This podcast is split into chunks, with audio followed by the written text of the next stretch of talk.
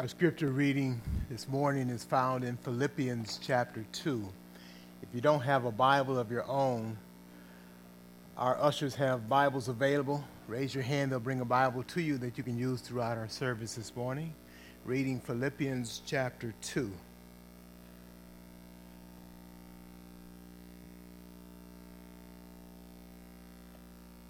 Let's all stand in respect to the reading of God's Word. I'm going to ask you to follow along with me as I read verses one through eleven of Philippians chapter two.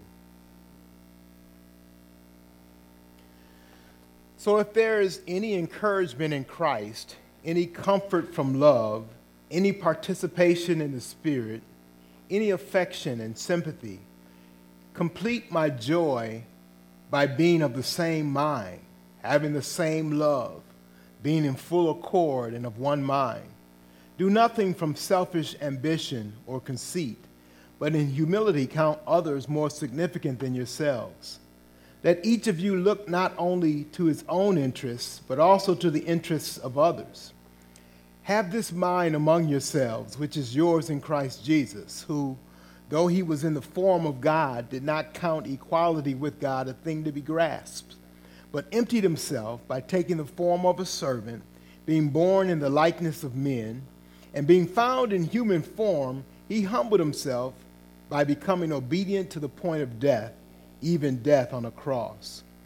Therefore, God has highly exalted him and bestowed on him the name that is above every name, so that, so that at the name of Jesus every knee should bow in heaven and on earth and under the earth, and every tongue confess that Jesus Christ is Lord, to the glory of God the Father. May God help us, give us understanding of his word. And though I won't be preaching directly from this text, it is establishes the point and a topic that we'd like to speak from this, this morning. So pray that God to give us understanding in his word preached today. We're going to have a word of prayer as you remain standing with me. And after prayer, we'll get into God's word, preach from God's word. And then at the end of that message, we'll have a song from our choir, and we'll close our service in a word of prayer. So please remain standing with me as we join in in prayer. Thank you, Father, for allowing us to be here today. We thank you for your grace and your love and your mercy that just continues each day that we wake up and we see um, your creation, we see your sun rise, we see another day. We thank you for this Sunday, Lord, that you've given us, that we can come and we can worship together. We thank you for this building and this assembling of believers that is gathered here today. And we thank you that we have that opportunity to worship publicly without harassment, been able to, uh, without shame and openly worship and praise you in this place. We thank you for each one gathered here today. We pray that you would just open our eyes to understand your word as, as it is preached, to move our hearts to believe in your truth, and to act in a way that brings glory to you in our behavior. We pray for the needs in this church. We pray for the family of Sister Minnie Kathy, who passed away, and they are in bereavement now. We pray, Lord, that you would minister to them. Help them to remember the testimony that she had when she lived, and she left with them to trust in Christ as her Lord and Savior, that they might follow that example. They might come to know you. We um, pray for those in our midst, Lord, who are part of our connection here, who may not be here today because of illness and sickness. We think of Mac Holt especially, who's suffering from illness and normally is here bright and early, the one of the first ones here, makes the coffee, and makes us welcome. We thank you for him. We pray for him. We pray for his health, that you might allow him to recover and to get better and continue to bring glory to your name. We thank you for his wife, who, even though they weren't here, uh, planning to be here for service, she was here early to to make the coffee, to get things ready. She just has a burden for that work, and uh, she allowed uh, that to be done. We thank you for her. We just ask that you just continue to strengthen Jackie and help her um, in caring for uh, her husband. I pray for my dad, Lord, who's continued to battle with with um, ailments that affect him at his age. We just pray that you'll just give him strength and grace. We thank you for my mom. We pray that you'll continue to give her strength and grace to care and to show that love that she has been uh, doing d- during this time. We thank you for that. We pray for others who are suffering, Lord, and are challenged with uh, physical ailments, and we just thank you for the grace that you've given them, each one. You've brought healing. You have um, cured and, and, and worked in, in areas of, of our lives. We thank you for that. We just bring you praise and and and uh, just want to mention out loud how much we are thankful for what you do and how you continue to work in our lives. We thank you for this work and pray that you would bless this ministry and all that we do might be, be to your glory. Open our eyes to hear your truth and to have a correct response to it. We pray this now in Jesus' name. Amen. Amen. Please be seated.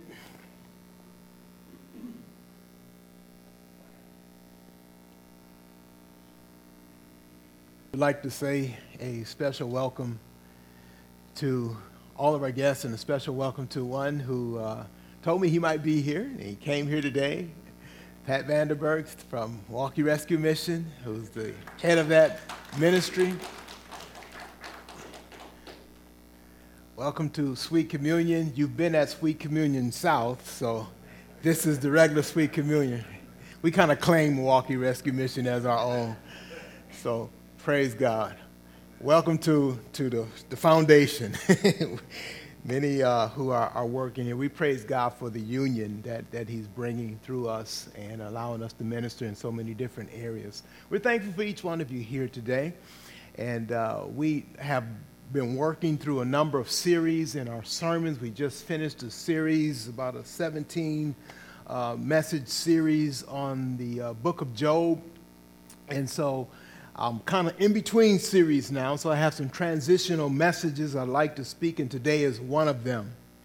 We read this morning from Philippians chapter two, and uh, what I'd like to look at today, um, the, the thought came from some of the past series that we looked at, including Job. If you remember before that, we had a series in Esther. We looked at the book of Esther and talked about that for a bit. Before then, we looked at uh, the book of Hosea, and uh, we also looked at uh, Philippians, and we read from Philippians this morning. And so uh, my thought is to let the Word of God dwell in us, and that it begins to shape our, our perspective of life. And uh, so today I'd like to talk about a godly perspective, of how that's important and how we might gain a godly perspective. First of all, what is a godly perspective? A godly perspective is looking at the world through the eyes of God.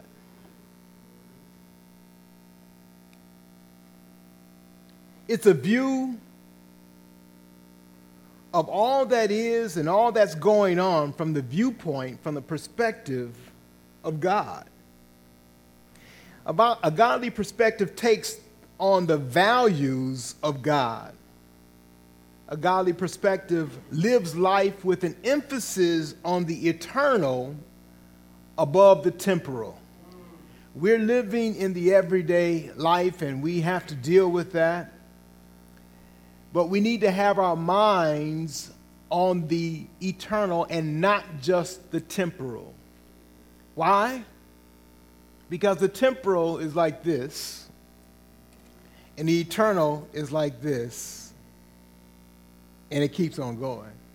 So how small is our seventy years, eighty years, eighty-five, ninety plus years, even if we extend that to that human limit? It's small compared to eternity. And so we would do well, as Moses said in the Psalm ninety, Lord, teach us to number our days, that we might apply our hearts towards wisdom. To, so to have that wisdom, we need to be thinking not just in the years that we have, but in the eternal. What does God want? What does God desire? What is his purpose? What is his plan? What is God doing? What has God done? What is he accomplishing right now? And am I in phase with that? A godly perspective.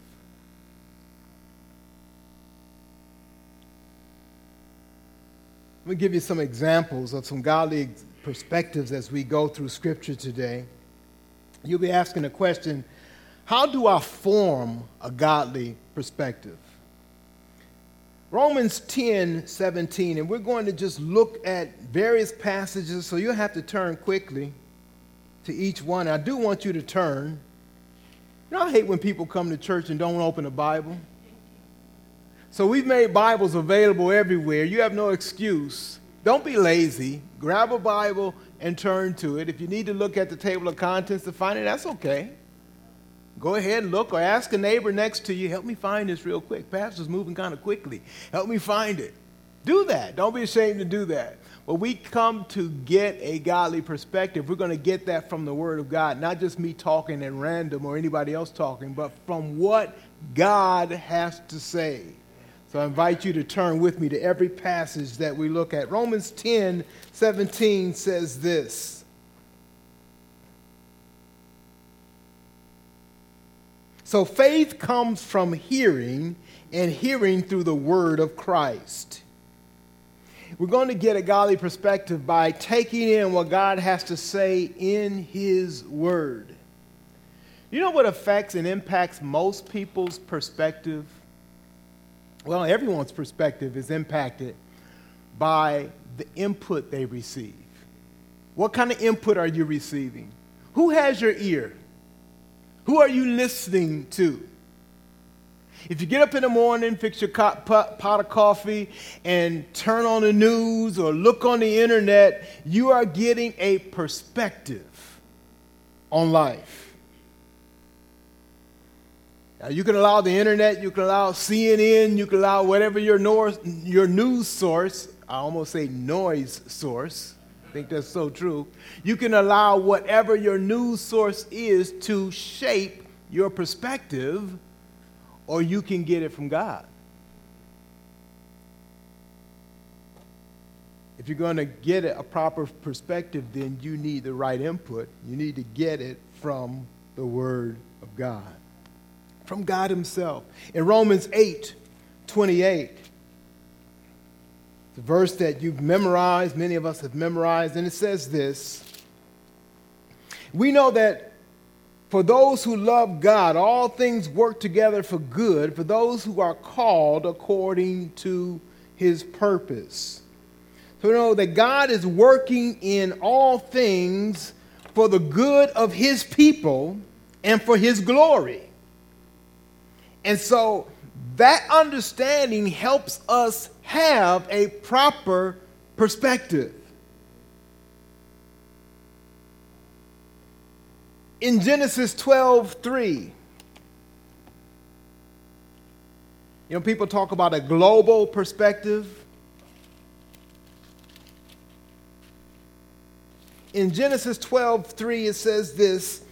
When God spoke to Abraham, I will bless those who bless you, and him who dishonors you I will curse, and in you all the families of the earth shall be blessed. This is a promise that God gave to Abraham, but it helps shape our perspective on life, that God is doing something, and the thing that he's doing, he's doing through his people in a special way. He started that with Abraham, and he says, I am going to bless all families of the earth through you. So God is announcing, he's letting us in on what his plan is, what his world plan is. He began to, to, to share that with Abraham. And he's saying, I am going to send a blessing to the world through you. Now, the Old Testament begins to shape our understanding of what that is, and the New Testament just takes it and explodes it out. And we know that that person, we can see him starting with Abraham, we see his his children, Isaac and Jacob, and and, and, and so we see the the outworking of the whole book of Genesis, don't we? You can, you can name, you know, basically five people and, and see the story of Genesis, starting with Adam, Noah, then Abraham, Isaac, and Jacob, and then at the very end, we, we start to see the beginnings of the next main characters, Moses. In Exodus, we see him come into play. God is beginning to work his plan out. We see Adam. We see the sin that they fell into, and how God had a plan in Genesis three fifteen, how he was going to rescue man from his sin. We see Noah and the state that he lived in. He was a righteous man in a wicked world, and God brought judgment on the world. And, and we see how, how God Noah found grace in the eyes of the Lord. We see that continuing on, and starting with Abraham, God is saying, look, I'm going to fix this sin problem, and I'm going to do it through a special person. That's why he says in Genesis twelve three, Abraham, through you, I'm going to bless all the families on the earth. How does he do that? Very, very quick and simple answer: through the Lord Jesus Christ. God has in mind how he is going to rescue mankind from their problem through his son, the Lord Jesus Christ. And he's announcing that very early on in Genesis. Genesis three, Genesis twelve, we see that again. And so he's telling us what his plan is. And he's announcing that. We need to keep his plan in mind. You think, well, that's just Old Testament. That's from way back then. How does that impact me today? It very much impacts you today. And I'm going to talk more about that as we get into it. And so we see that God is unfolding to us his plan, and so we need to understand what that is. We did our study in Job, and so I want to turn to Job forty-two two. This is a verse that I've looked at several times. Just want to draw your attention to this again. Job forty-two two. This is what Job learned through all of his trials, through all of the experiences that he went through. He says this: I know that you can do all things, and that no purpose of yours can be thwarted. Job gained a godly perspective through the things that he was going through to realize God can, he's able, he has the ability to do what he, whatever he desires to do. And that what he desires to do will happen. It will not be thwarted. Job gained a godly perspective. We should gain a godly perspective. Look at a, a few other verses of Scripture that kind of open our eyes to this perspective, what God is doing. In Ephesians chapter one, verse seventeen. Ephesians chapter one, verse seventeen. Are you turning there with me? Amen.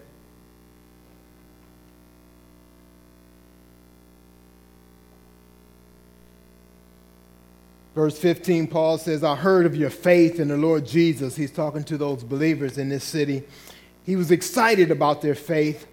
He began to pray for them. He says, um, verse sixteen, I, I don't cease to give thanks to you, thanks for you. And then he begins a, a prayer that God will give them wisdom. Starting at verse seventeen, he says this: that the God of our Lord Jesus Christ, the Father of glory, may give you the spirit of wisdom and of revelation in the knowledge of him, having the eyes of your hearts enlightened, so that you may know what is the hope to which he has called you, and what are the riches of his glorious inheritance in the saints, and what is the immeasurable greatness of his power towards us who believe. Paul is saying, I want you to know what God is doing and what his plan is, so that you'll be encouraged. You'll be encouraged and you'll continue to walk in truth, in the truth of God's word. Continuing on there, he says, um, verse nineteen, and what is the immeasurable greatness of his power towards us who believe? According to the working of his great might. Let me just pause there. He says, you need to know something about who God is. Who is this God that you've come to trust? What is he capable of? What he can do? And what he is doing and how he's doing it. Notice what he says in the next couple verses. Let me read verse uh, nineteen again. What is the immeasurable greatness of his power towards us who believe? Isn't that a good statement? How great, how powerful God is. You need to know that. You need to know that. You need to realize the truth of God's power. But then he goes, gets more specific. Verse, let me read verse nineteen connected with twenty. What is the immeasurable greatness of his power to us who believe, according to the working of his great might that he worked in Christ? Don't ignore that. This power is displayed, God's plan is displayed in how he did it through Jesus Christ. It says that he worked in Christ when he raised him from the dead and seated him at his right hand in the heavenly places. If we're to understand what God is doing and what his plan and what his purpose is, if we're to have this godly perspective, we need to know what God is doing and how he's doing it. He's working this thing through Jesus Christ. Continue on. He raised him from the dead, seated him at his right hand in the heavenly places, far above all rule and authority and power and dominion, above every name that is named, not only in this age, but also in the one to come. See, when I see this and I begin to realize this is what God's doing, it it it helps me to put everything, everyday things of this life in the proper perspective. It helps me to see that God is in control of all things, and he in fact has a plan and is working his plan, and at the center of that plan is Jesus Christ.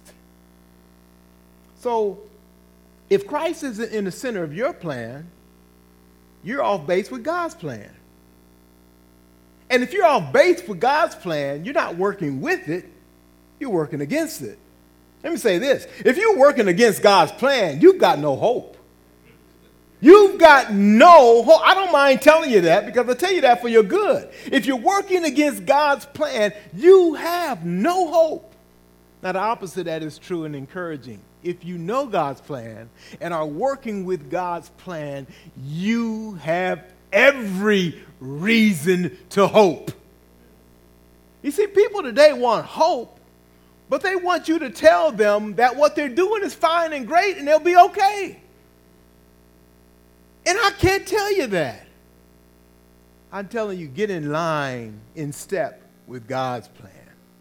And you'll have hope. God's plan is centered on the Lord Jesus Christ.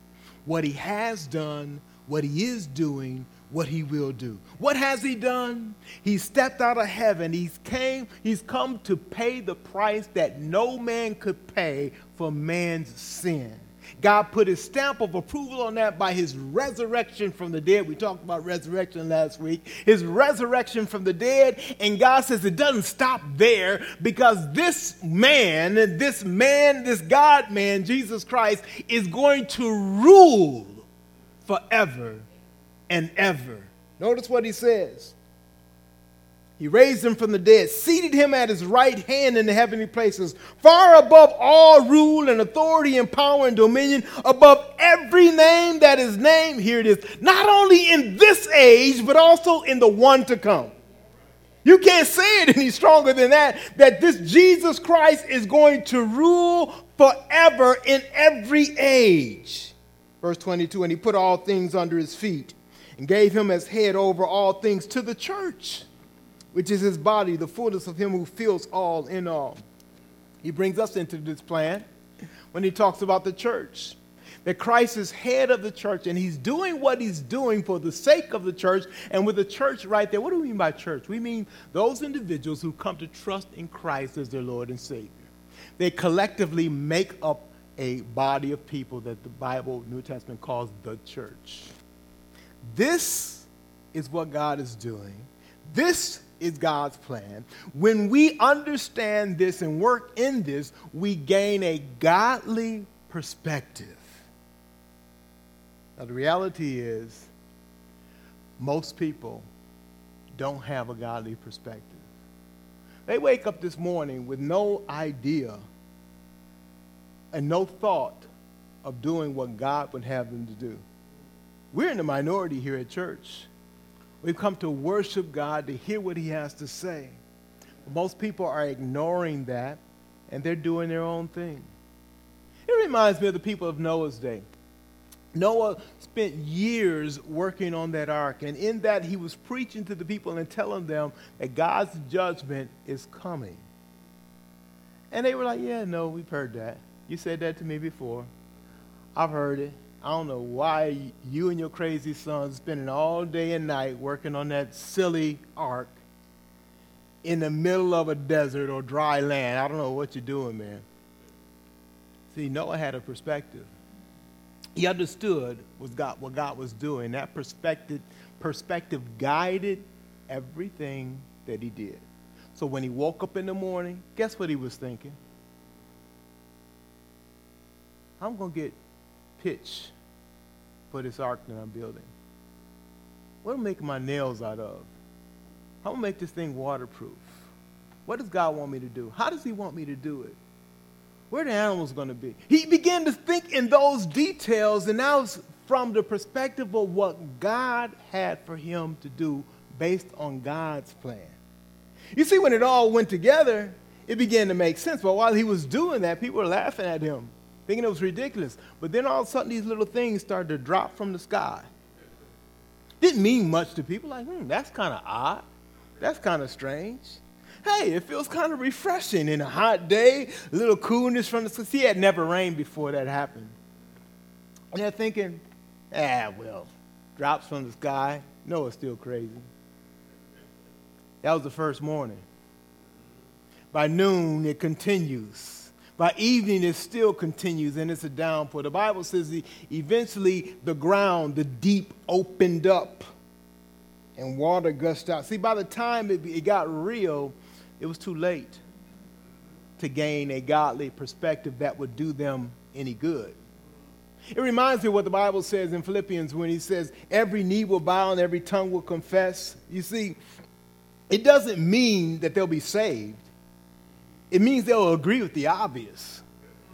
Like the people of Noah's day, they died like, oh, this is real. But it's too late for that to be of benefit to them. I'm sure at some point the reality of the flood and Noah's truth in speaking implanted in their mind, but it was too late. They couldn't change their fate. It was unstoppable at that point. And all they were trying to do is how could they be rescued, but they had no faith and what God was actually doing. God has given us a plan. I like what God did with Noah. He did the same thing with Abraham. He says, basically he says, no, come here, man. Let me tell you what I'm finna do. I just got from walking around, checking things out. I don't like what I see. I want you to build this ark. I'm going to bring rain. No, like, rain? What's that? Yeah, let me tell you, I'm, I'm bringing rain from the sky, from underneath the earth, and I'm going to flood, and I'm going to judge all living things. He shares with Noah what he is going to do, and he also shares with Noah the provision that he's made for him and his family. What we see there is God's announcement of judgment and his announcement of his grace, his mercy, and his power. And he shares that with Noah. So Noah, like you and I, is to have a godly perspective. So now when Noah wakes up in the morning, it's not, it's a whole different view of the same world. Can you imagine other people in Noah's world? The Bible says they were planning events just like they would normally do. So he had a father whose daughter is about to get married. He's excited about his his new son-in-law, or maybe, maybe not, I don't know. But he's making plans for the wedding.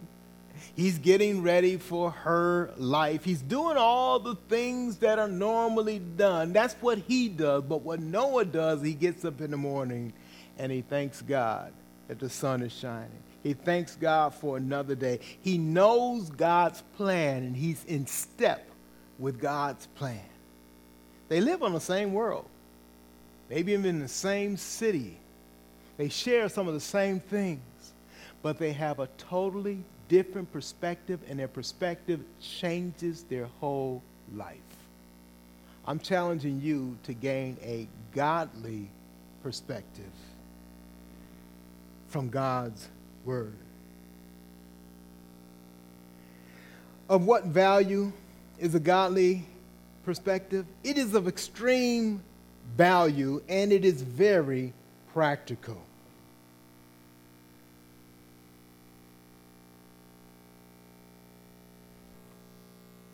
Hosea, we studied through that. I want you to turn to Hosea chapter two, verse fourteen. It takes a while to find Hosea, doesn't it? So you go and find it. I'll give you a minute. I'm glad we're going to start Sunday school next week. You remember in Sunday school we were practicing our books of the Bible. I'm not going to test you on that now. But you look at your table of contents and you find Hosea chapter two and look starting at verse thirteen, verse fourteen. Hosea chapter two is an excellent example of these two parts of God's message. One part is God's judgment for sin, and the second part is God's mercy, his tender mercy, and his seeking out of his people to save them. Um, and so Hosea, in his personal life, he illustrates the plan and purpose of God. He gains a godly perspective, and I think it was kind of a shock to him. It would have been to me if I was in his shoes, and at, you know, God says to Hosea, go get your cheating wife and be a faithful husband to her.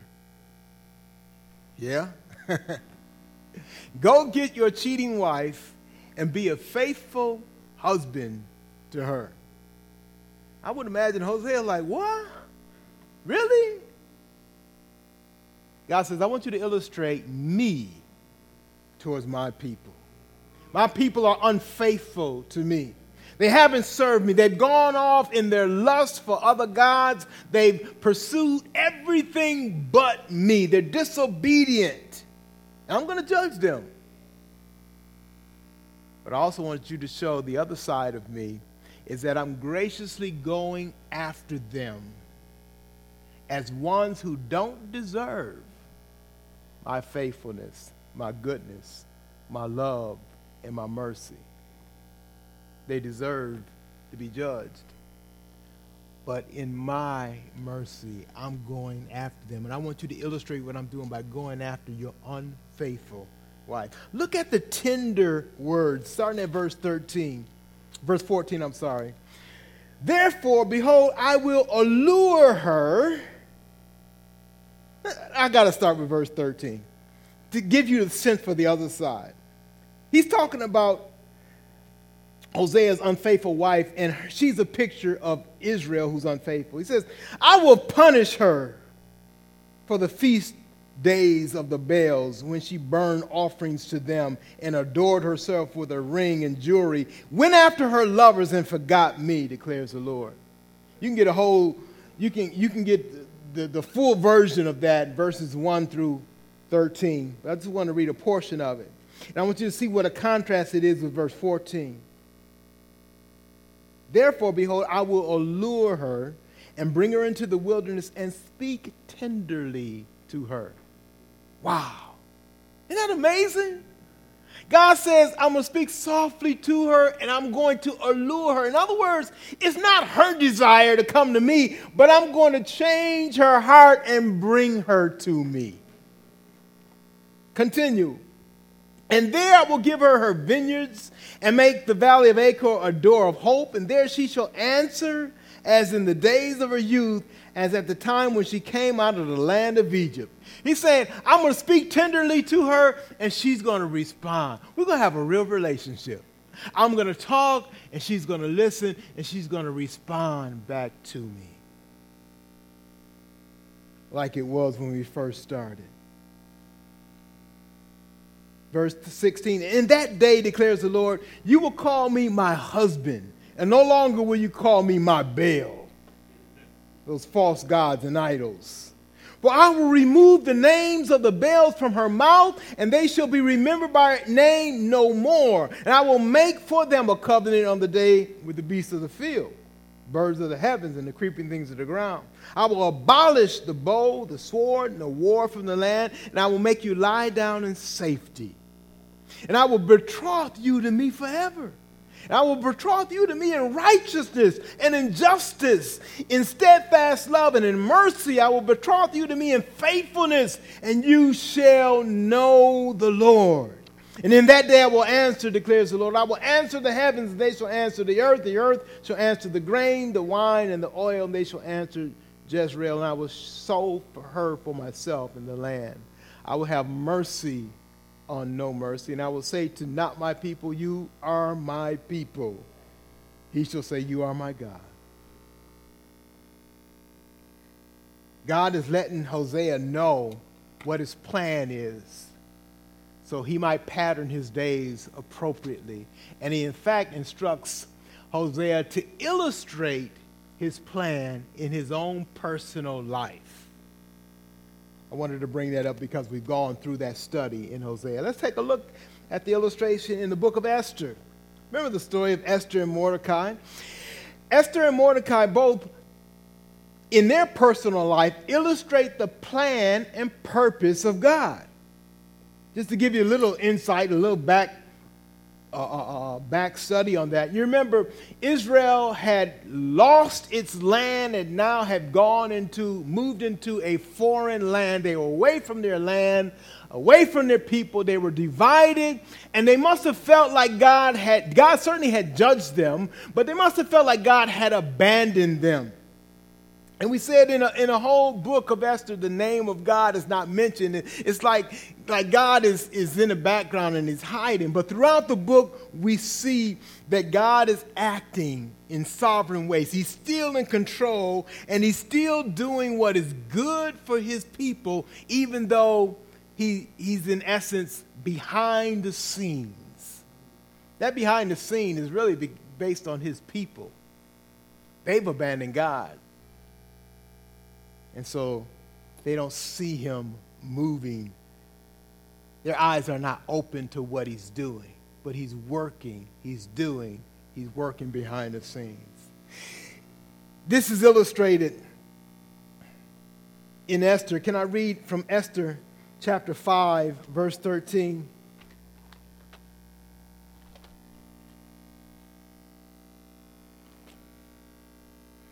Esther, the book of Esther is right before Job, which is right before Psalms. So Esther five, verse thirteen.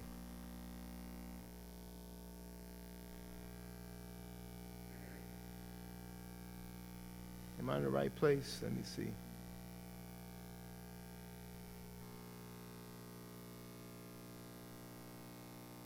No, I want Esther chapter four. Esther four, verse thirteen. Wrote it in my notes wrong, but here it is. Esther four, thirteen. This is when Mordecai knew what was the plan was to, to have all the Jews executed, and he sends a message to Esther, who's now queen in the palace, and said, you got to act. You got to do something. So he tells her she needs to do something. In verse thirteen, then Mordecai told them to reply to Esther. Now, what Esther says first, when, when Mordecai says, you got to do something. You got to help save your people. Esther says, well, you know, I really can't. I can't just come and make my presence known in front of the king. If you come into the king unannounced, you can just be executed on the spot unless he shows his favor to you. So I'm risking a lot to do that. And here's what uh, Mordecai t- speaks back to Esther, verse thirteen. And Mordecai told them to reply to Esther, "Do not think to yourself that in the king's palace you will escape any more than all the other Jews. For if you keep silent at this time, relief and deliverance will rise from the Jews from another place. But you and your father's house will perish. And who knows whether you have not come to the kingdom for such a time as this." He reminds Esther that God is in control, and perhaps he's placed you there for this very reason, so act. And so Esther puts her life in jeopardy to save her people. Of course, that's an illustration of Jesus Christ, who literally gives his life, not just puts it in jeopardy, he gives his life to save his people. Then Mordecai is a picture of God's plan in Jesus Christ, because you remember Mordecai is is, is a, a, a picture of Christ's dominion over the evil one. Our kids remember the evil one, Haman, right? Dun dun dun. Haman, who who who was the evil one, and he wanted Mordecai put to death, but Mordecai, by God's sovereignty, overcame Haman. And it's Haman who was executed on the very gallows that he built for Mordecai. And it's Mordecai who reigned in Haman's position and became second in charge. So that's a picture of Jesus who, who has dominion over the evil one and rules in his place. We're pictured. God has given us a glimpse of his plan for all the ages, and illustrating it through the various lives of his people. How about Job? We talked about Job forty-two two. Job understood that God is, is omnipotent. He can do all things, and that everything that he purposes will be accomplished. Nothing can thwart, thwart his plan and his purpose. That's encouraging to know, isn't it? Job was encouraged by that. Job is a picture of Christ in that he's the innocent, righteous one who suffers to thwart Satan's scheme. Remember the conversation that God had with Satan about Job? "Have you considered my servant Job?" Satan was, "Yeah, well, he only liked that because you're speaking him, you're treating him special." God says, "I'll show you. Job's heart is right. Go ahead. Mess with him if you want. He's still going to be faithful to me." Job was innocent in, in that way, and that yet he was used to thwart Satan's scheme. Jesus Christ is the righteous one, the innocent one, and he, in fact, did thwart Satan's scheme. And so these pictures of God's plan that's ultimately fulfilled in the Lord Jesus Christ. Of what value is the godly perspective? It is of extreme practical value. A godly perspective will keep you focused in a world of distractions. Keep you focused in a world of distractions. I want to just quote from a verse. You can write it down if you like. In Matthew sixteen, twenty-four through twenty-six, Jesus says, "What will it profit a man if he will gain the whole world and lose his own soul?" He says, gain a, a godly perspective, and it will help you, keep you focused on what's really important. In Romans twelve two, another verse, it says, "Don't be conformed to this world." Have a godly perspective that keeps you in line with what God is doing, so that you don't go for all the nonsense that the world is trying to sell you. And you're conformed to this world. But he says, instead, be transformed. How? By the renewing of your mind. By letting your mind, acknowledging that your mind belongs to God, and you're going to fill it with his perspective, so that you begin to act that out instead of world's perspective.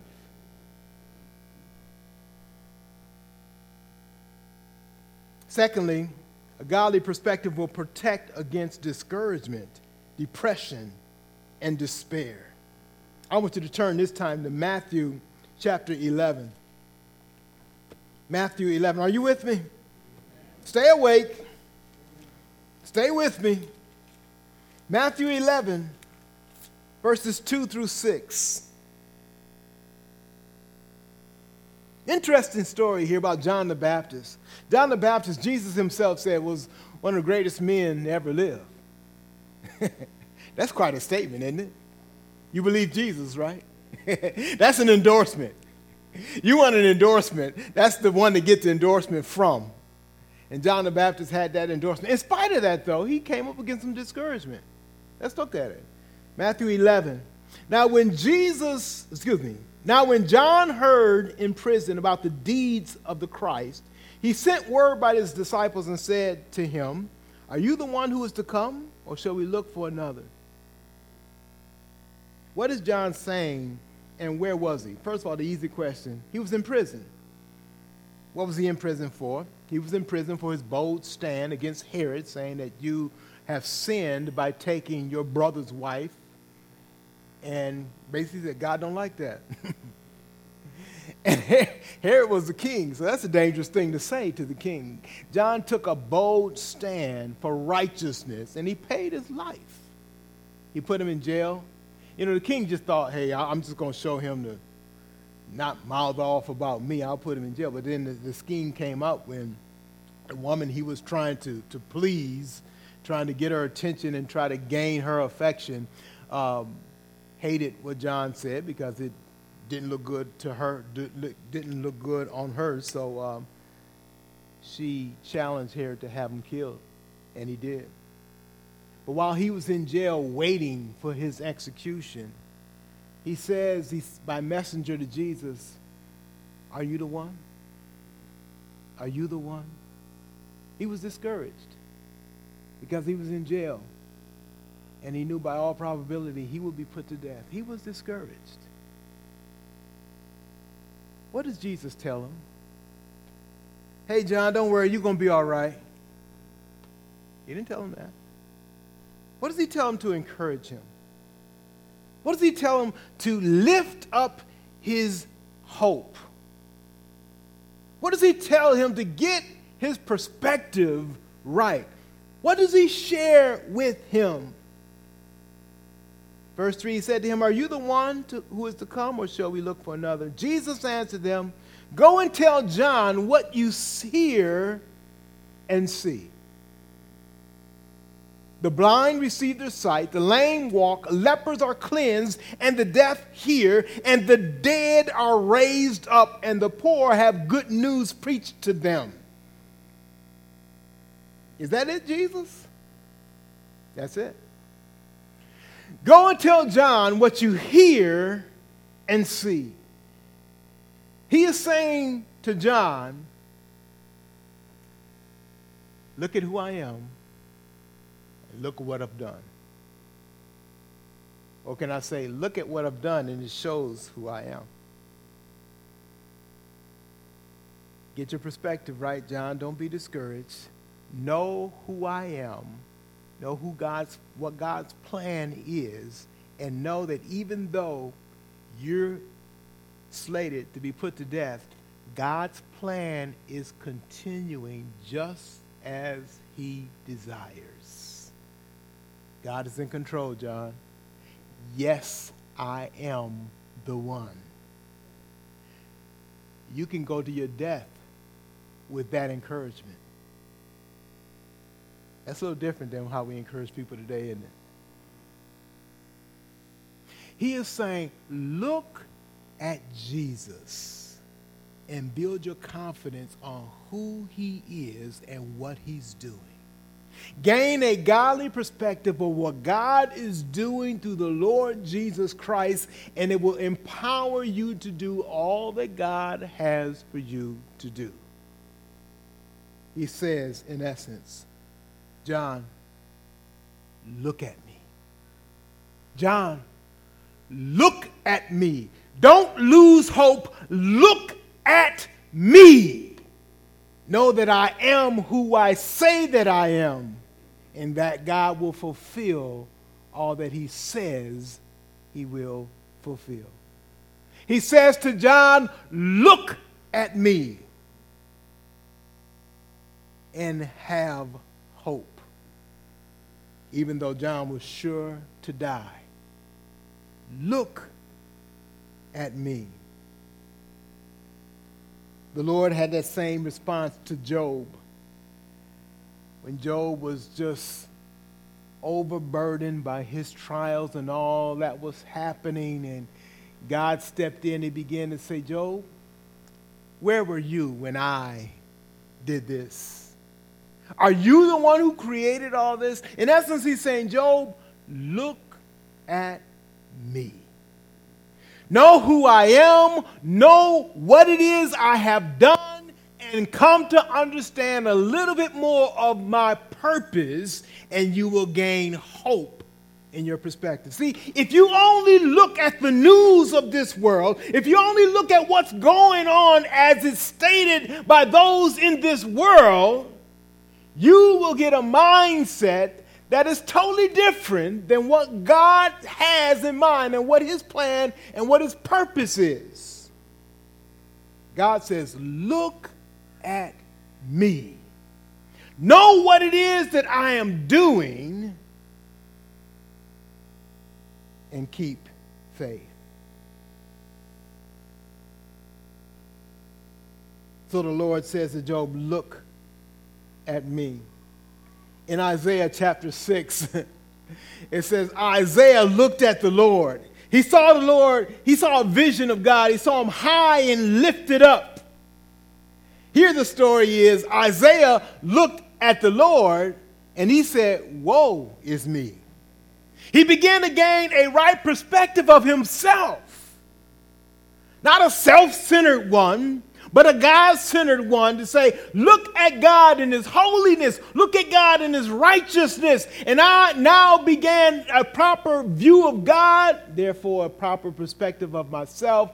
I see myself humbly as a sinner in need of God. And you see in those next verses, I don't have time to read them, but you can read them in your devotion this week. Isaiah chapter six, you can read them and you can see how he says, Lord, what do you want?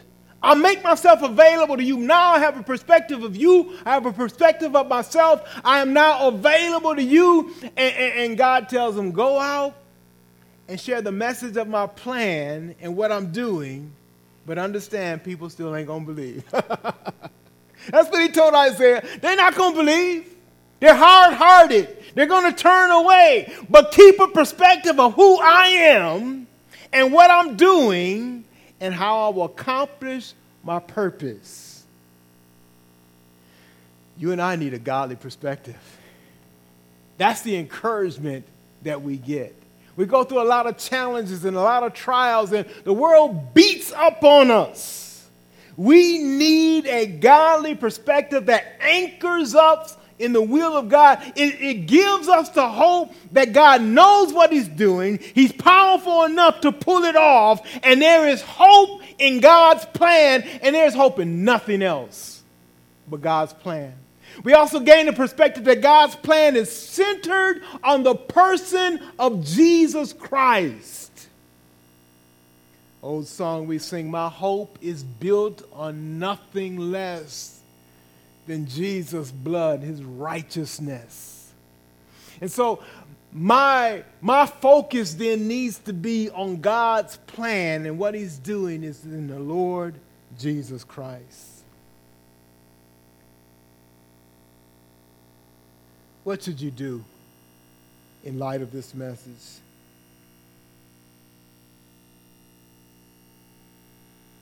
Meditate. Meditate on Scripture. Meditate as you look at the Scriptures, particularly as we go through a book like we've gone through in Job recently. I want you to meditate and contemplate and think about, what does the Scripture inform me about God's purpose and his plan?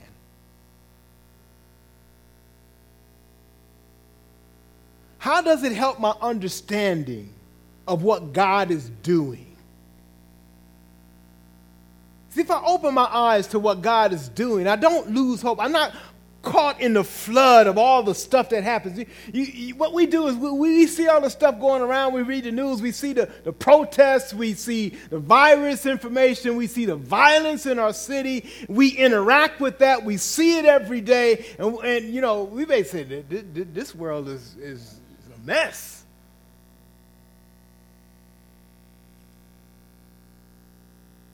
and it's easy to lose hope. We go through sickness and hardships, and it's easy to lose our perspective. But then we understand what God is doing. We've had deaths in our family and death in, in our church family, and it's easy to lose perspective.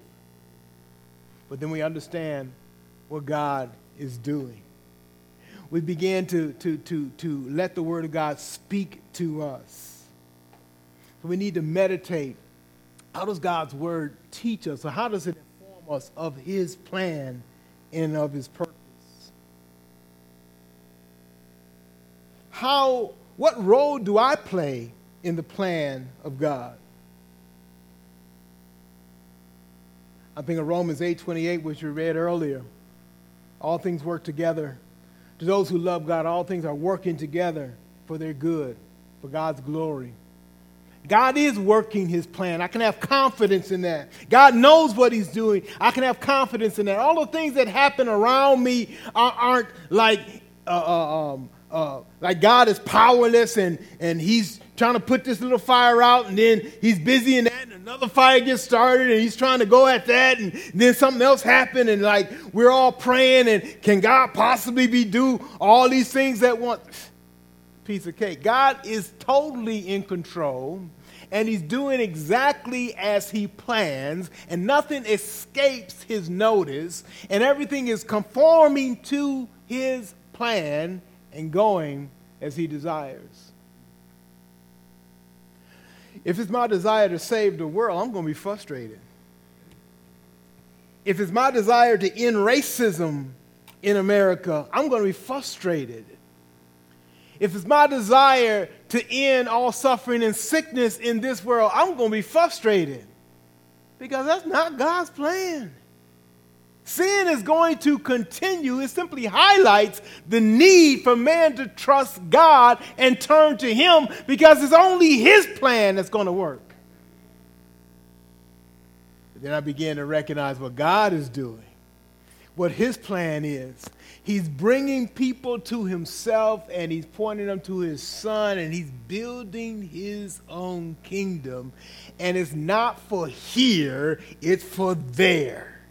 Our, our, our rejoicing and our celebration really is, is, is, is not for what we're going to experience here. We get glimpses of it, I'm sure, but it's what we're going to have in eternity. Get a view of God's purpose and His plan. Meditate on it. See what your role should be and how you are falling in line with God's plan.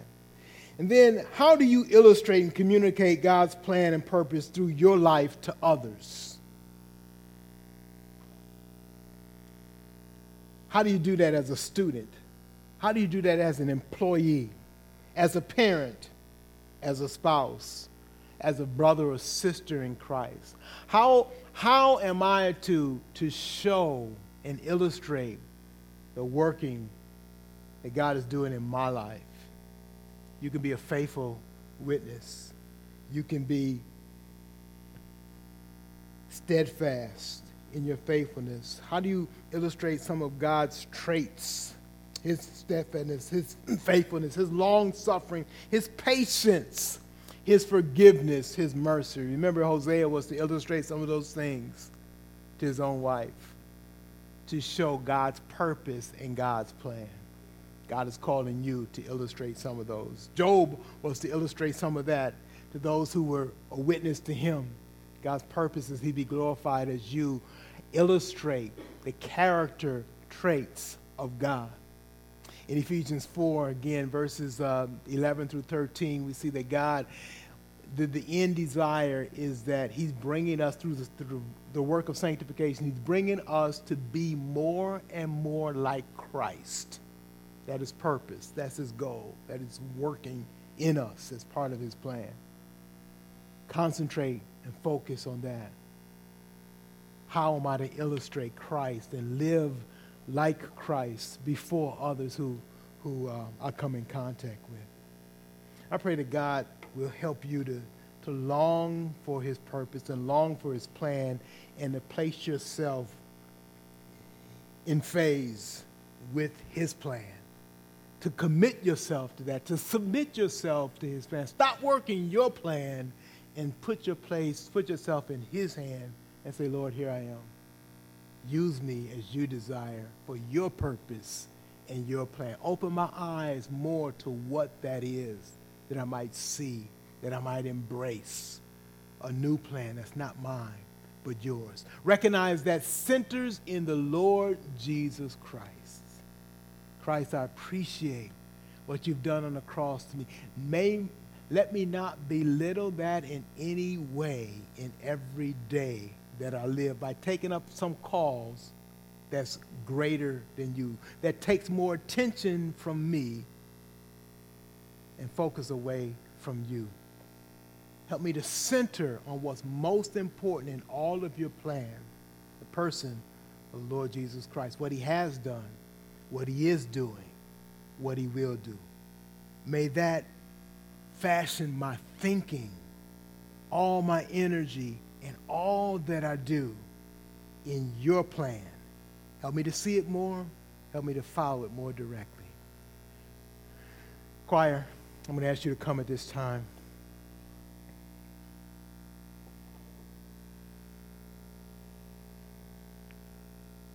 As they come, let's have just a word of prayer. Father, help us to gain a godly perspective that centers on the Lord Jesus Christ and what he have us to do, have us to think, how he have us to act in every way. If there's anyone here, Lord, that doesn't know, doesn't have a relationship with you through trusting Christ, may your Holy Spirit make them aware of their need for Christ and draw them to Christ today. We may be able to sit down and pray with them, talk with them, share with them, cry with them, rejoice with them to help discover who Jesus is and how they must trust him for eternal life. We pray this in Jesus' name.